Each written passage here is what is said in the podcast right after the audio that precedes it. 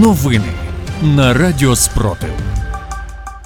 Вітаю в студії Радіо Спротив. Працює Єва Френдлік. Сьогодні 15 лютого, 357-ма доба повномасштабної війни, коли Україна захищає себе та весь цивілізований світ від російської агресії. Далі про найголовніше. Через окупацію частина українців може залишитися без води. У Криму окупанти цілодобово спалюють трупи. Російська Федерація використовує 43 табори для депортації українських дітей. Росіяни били по Херсону та області близько 40 разів. Через ворожі ударі двоє людей отримали поранення. Про це повідомили в Херсонській ОВА. Сам Херсон російська армія атакувала 9 разів. Окупанти били по житлових кварталах міста. Через обстріли пошкоджено медичний заклад та житлові будинки. Російська Федерація використовує 43 табори для депортації українських дітей. У центрі національного спротиву повідомили про те, що Кремль вимагає від гауляйтерів тимчасово окупованих територій збільшити кількість дітей в кремлівських молодіжних рухах. За даними ЦНС, на тимчасово окупованих територіях Запорізької області відповідальний за цей процес міністр з молодіжної політики в окупаційній адміністрації Антон Тіцький. Наразі він відвідує школи на тимчасово окупованих окупованих територіях та вимагає від директорів виконати план, а також особисто проводить агітацію серед школярів. 70% українського населення, яке отримує питну воду з Дніпра, може залишитися без води. Російські окупанти навмисне відкрили шлюзи Каховської ГЕС. Про це заявив прем'єр-міністр Денис Шмигаль. Він також додав, через це збільшилася атомна загроза. Низький рівень води може призвести до збою в роботі системи охолодження Запорізької АЕС. В окупованому Маріуполі зносять будинки не лише вдень, але й вночі. Вже близько 300 багатоповерхівок стерто росіянами з мапи міста. Про це у телеграм-каналі повідомляє Маріупольська міська рада. Разом з тілами вбитих росіянами маріупольців бетонні залишки переробляють або утилізують.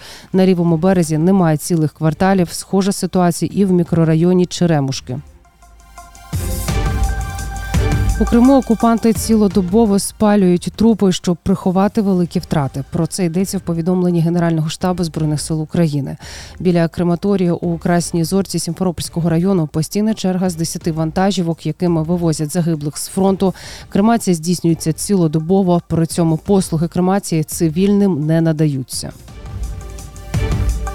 У Криму російські окупанти незаконно тримають за гратами більше 180 політв'язнів.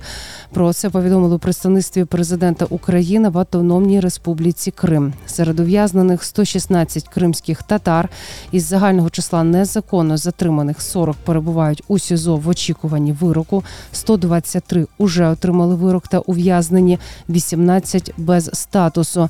Нагадаю, нещодавно в російських в'язницях загинули політв'язні Костянтин Ширінг та Джеміль Гафаров. Російське командування армії ставиться до мобілізованих чоловіків з окупованого Донбасу гірше ніж до зеків із ПВК Вагнер. Про це у черговому відеозверненні до російського диктатора Володимира Путіна зізналися чергові дружини російських мобілізованих. Відео з'явилося в телеграм-каналі Сєтіль Вєтра. Жінки зазначили, що і їхні чоловіки, і вагнерівці виконують на передовій однакові завдання, але умови для них зовсім різні. Якщо зекам через 6 місяців обіцяють помилування та відпускають додому в Росію, то жителям Ордуло, які воюють проти України вже рік, ніхто не збирається давати відпочинок чи демобілізувати. За матеріалами СБУ до 14 років за ґратами проведуть чотири агенти Російської Федерації, які коригували ракетні удари по Бахмуту та Краматорську. Зловмисники зливали агресору інформацію про координати і технічний стан об'єктів критичної інфраструктури регіону. Співробітники СБУ затримали російських агентів у ході спецоперації на території Донецької та Луганської областей. Суд призначив їм покарання від 9 до 14 років ув'язнення. Українська розвідка співпрацює з людьми з близького оточення Путіна. Про це розповів представник ГУР Міністерства оборони України Андрій Черняк. Цитую: на війні ми використовуємо всі засоби, дозволені законом.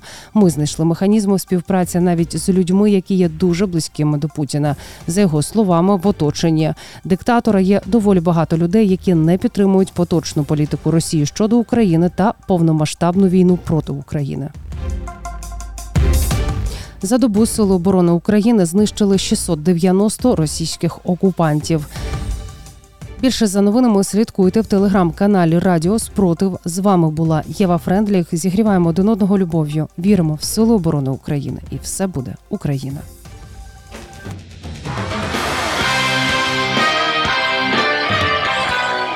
Радіо спротив. Радіо визвольного руху.